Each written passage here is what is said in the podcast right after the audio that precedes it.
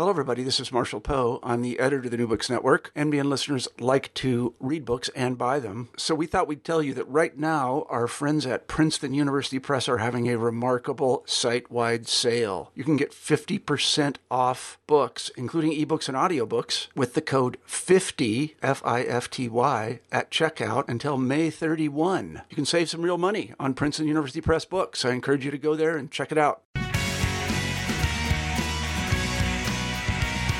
Welcome to the New Books in Political Science podcast. My name is Heath Brown, and today I'll be talking to Pamela Herd, who is one of the authors of Administrative Burden Policymaking by Other Means. The book is published by the Russell Sage Foundation in 2019. Uh, the book is published uh, with her co author, Donald Moynihan. I have the pleasure to have Pam on the phone today. Pam, how are you doing? I'm doing well. Thank you. Yeah, thank you very much for uh, uh, sharing the book and, and giving us a little time to talk about it. Uh, maybe you could talk about yourself and, and also your co author, and then we can get on to this interesting book. Sure. Um, I'm a professor in the um, McCourt School of Public Policy at Georgetown University. Um, and I am currently uh, visiting um, at Nuffield College at Oxford University for the year. And my co author, Don Moynihan, is also uh, a professor in the McCourt School of Public Policy at Georgetown University and is also visiting at Oxford University uh, this year. Wonderful. Um, the book uh, has an interesting dedication at the start of it. Mm. Uh, that I wanted to start our conversation with. So you you dedicate the book to the Wisconsin idea. I wonder if you'd talk uh, here at the beginning of our conversation about that dedication and maybe the origin story of the book.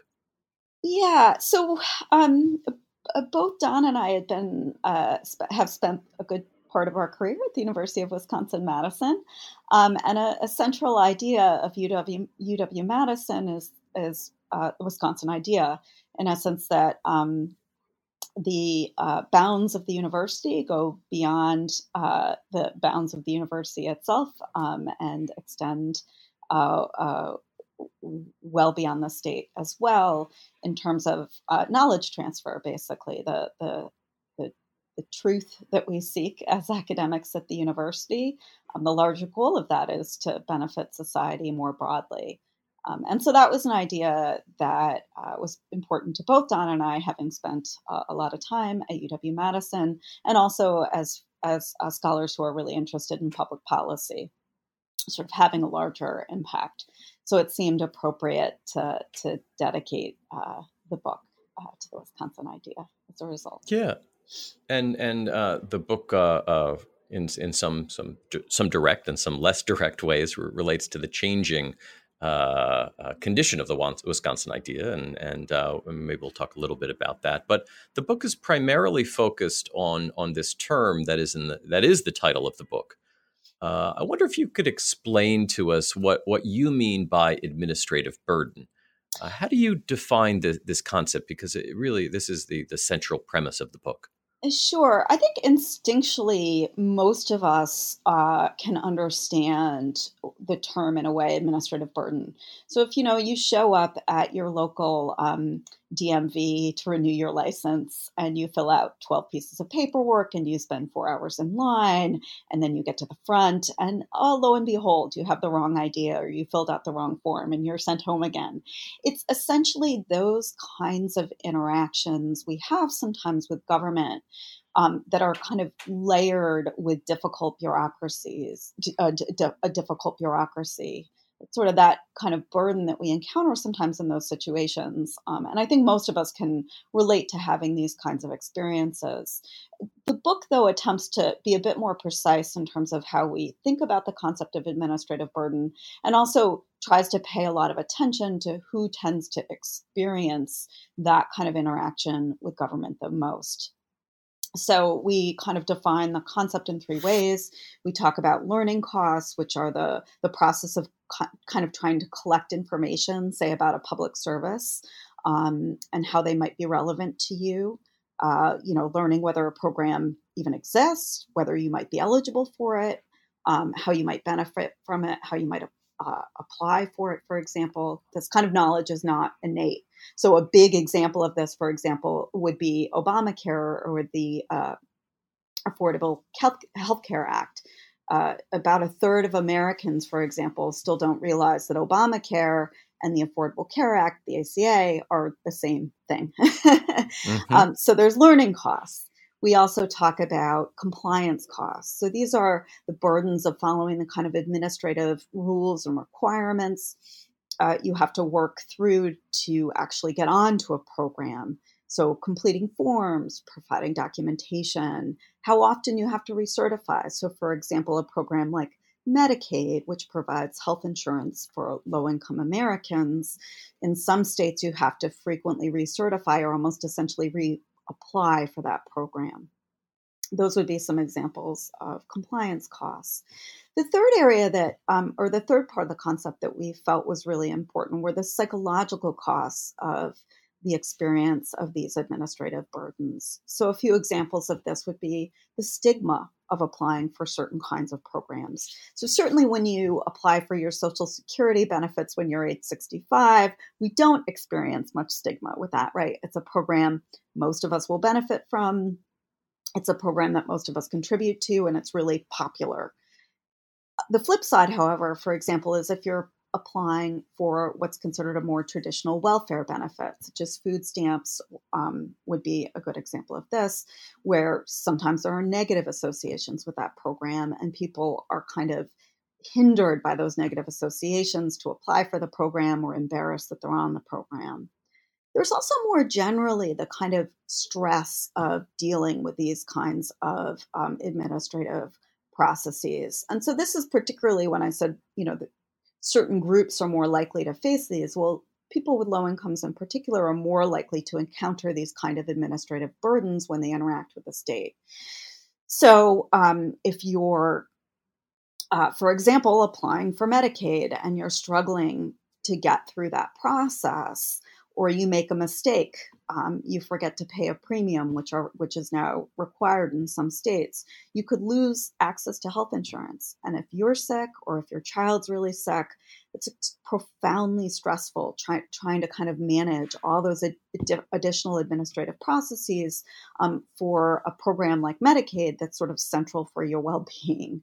Um, or more generally, the kinds of folks, for example, who apply for Medicaid are also applying for food stamp food stamps, um, what's known as the Supplemental Nutrition Assistant Program, or of um, child care grants. Um, folks tend to be applying for a bunch of these programs at once. And in each one of them, they might be encountering this kind of hurdle of um, loop, uh, kind of uh, hurdles that they have to uh, jump over to get through and get these benefits. Um, and they become really kind of psychologically costly over time in terms of managing all that.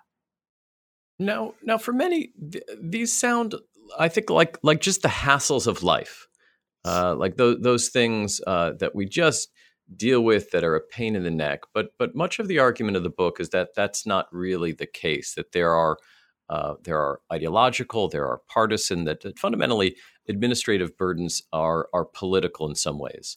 I wonder if you could talk about that that sort of side of this. That these aren't just sort of the the accident of the post office not not working as well as maybe it should. Um, yeah. How is this a political uh, book, not just a, a book about um, sort of the administration of government?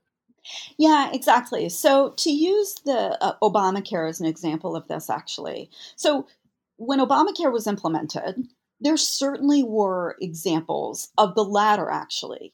Of, I mean, I'm sorry, of the former, where you know, sometimes government just doesn't work that well. Sometimes we don't design administrative procedures in ways that are efficient and reasonable. That happens. Um, but we also spend a lot of time in the book talking about how precisely it is a political process as well. Um, so, one of the things that we've seen with Obamacare is that because Republicans and President Trump have been unsuccessful at kind of legislatively overhauling Obamacare, the legislation still exists. They've used administrative burdens as a political tool to undermine that program. So, for example, um, they have reduced advertising for the program. They spend almost no money now advertising the program so that people know it's there, that they so that they know when the enrollment period begins. um, so that they have some help, for example. It can be a complicated program to navigate and enroll in. Um, there was a lot of evidence that for years um, people were relying on uh, supports to do that. The federal government now has withdrawn the kinds of resources it spent on providing that support to people. Um, so they've used they they they um, winnowed down the enrollment period um, they cut it in half basically. So there's a period of time every year where you can enroll in the program. They cut that program in half. So, so, so basically, they've made it really difficult administratively for people to get into the program by doing things like enhancing learning costs, enhancing compliance costs. Um, and in fact, at this point, enrollment, particularly this year, is down quite a bit. It's down about 20% into Obamacare largely as a function of these administrative hurdles. Um, we've also seen uh, Republicans have been more likely to employ administrative burdens for political uh, reasons. Another example of this would be uh, abortion and access to, to, to reproductive health care rights. They were unsuccessful at overturning Roe v. Wade. So instead, they put in a lot of barriers. This has happened at the state level um, that make it just difficult for people to get an abortion. So things like requiring people to get counseling, waiting periods, applying um, unnecessary regulations to abortion providers to the point where in many states now actually like uh, Texas, for example, they're down to very, very few abortion providers because they can no longer a- afford to provide them because they have this sort of ridiculous set of regulations they're required to implement. So, Republicans in particular have essentially used administrative burdens as sort of an alternative strategy um, to meet policy goals. Now, this is really different than than what I think many people have come to understand as sort of the the, the message of conservatism, uh, the message of the Republican Party, which which is so vocally anti-regulatory, um, anti-government, uh, aiming to shrink government programs rather than use regulations to to change behavior. How do those two different uh, images of what uh, the Republican Party has been uh, uh, saying and what you claim it has been doing. How do you how do you square those two different uh, strategies used by by the conservative movement and, and also the Republican Party? Yeah, so certainly it's the case. For example, if you look under the Trump administration, they're working as hard as they can to reduce regulations and burdens for corporations. right? So retrenching. You see this most effect most aggressively, I think, at the EPA in terms of reducing environmental regulations, reducing um, kind of financial oversight or attempts to re- reduce oversight of uh, large banks. Um, so for corporations, yes, they've worked very hard at kind of reducing the burdens that corporations face. Um, the flip side is that for people with low incomes, um, for people um, uh, for essentially individuals um, trying to access government programs, they exactly are operating um, in the exact opposite fashion. And in fact, kind of building these barriers and using the administrative state to make it difficult for people to access those programs um, and to basically complicate programs and make government complicated for people in ways so that they just don't want to interact with it or um, barriers that are put in place so that they just can't receive benefits that they're actually eligible for. Now, a number of the examples you've given so far have been uh, drawn from um, healthcare policy and, and related uh, social welfare policies, uh, social policies more, more generally. Uh, but you have this really interesting chapter in the book about political participation and how administrative burdens and, and that, that idea uh, fits with with voting and and elections. I wonder if you could talk a little bit about this because this this does shift from uh, kind of the the administration of of um, government programs to something else. So how does this fit with with uh, voting and elections? Well, there's sort of two ways to think about that. Actually, the first way is precisely what you're talking about, which is elections. So absolutely, we've seen a kind of broad scale attempt, uh, largely by Republicans across states, to make it more difficult for people to vote. And they've done that through administrative burdens. So, in, in my former home state of Wisconsin, for example, they implemented voter ID rules. They've um, attempted, and they're trying once again, uh, to reduce early voting periods. Um, and you see this across the country, particularly um, in Republican states, using these sort of administrative barriers to make it difficult for people to vote. Now, they're claiming, and you actually even see this with social welfare programs as well, a common refrain is that they're trying to uh, prevent fraud. So, the goal of voter ID, for example, is to prevent fraud, or the goal of lots of kind of administrative barriers in a program like SNAP is to reduce fraud. But we know that there are plenty of ways. Well, we know, for example, with voting, that there is very little fraud. There's almost no documentation of fraud. Um, so it's it's not an argument that's backed up by kind of any empirical evidence that that's a real problem to address. But what we are seeing um, is that these kind of barriers to voting and do, in fact, do appear to um, effectively reduce turnout and they effectively reduce turnout among certain groups, particularly actually older adults, people with disabilities, um, and generally people with low incomes. I think the second way, though, it affects these burdens affect political participation is sort of a feedback effect.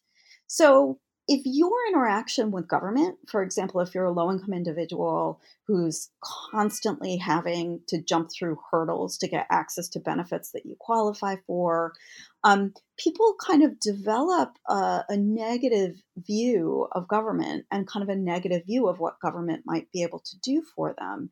And there's evidence in the policy feedback literature um, that that in turn kind of reduces people's political participation so it kind of can can beat out in terms of how it how it how administrative burdens affect political participation i think in a few different ways now if you sort of accept the premise um, and and i think you make this case uh, throughout so much detailed uh, uh, research and writing throughout the book uh, that there, there's a number of reasons to be worried about this, and uh, starting with the inequitable way in which these burdens are borne by by some groups and not others. Uh, what could be done? You, you end the book with uh, a discussion um, uh, about a direction forward. Would you talk a little bit about um, ways that uh, these these practices uh, might be changed and improved? Well, so there's a practical answer to that question, which yes, there's a lot of ways in which we've seen um, uh, governments um, and bureaucracies, government bureaucracies, become really successful at winnowing down these kinds of administrative burdens so that people um, can both access these programs relatively easily, um, but that we're in ways in which we're ensuring that you know only people who say qualify for SNAP are actually or food stamps are actually receiving those benefits, and these are things such as using existing information on people that governments already have to help them enroll. Um, reducing the period of time, for example, or I mean, increasing the period of time for which you need to redocument or re enroll in programs. So instead of requiring people to recertify for a program or re enroll every six months, we extend it out to a year or even two years.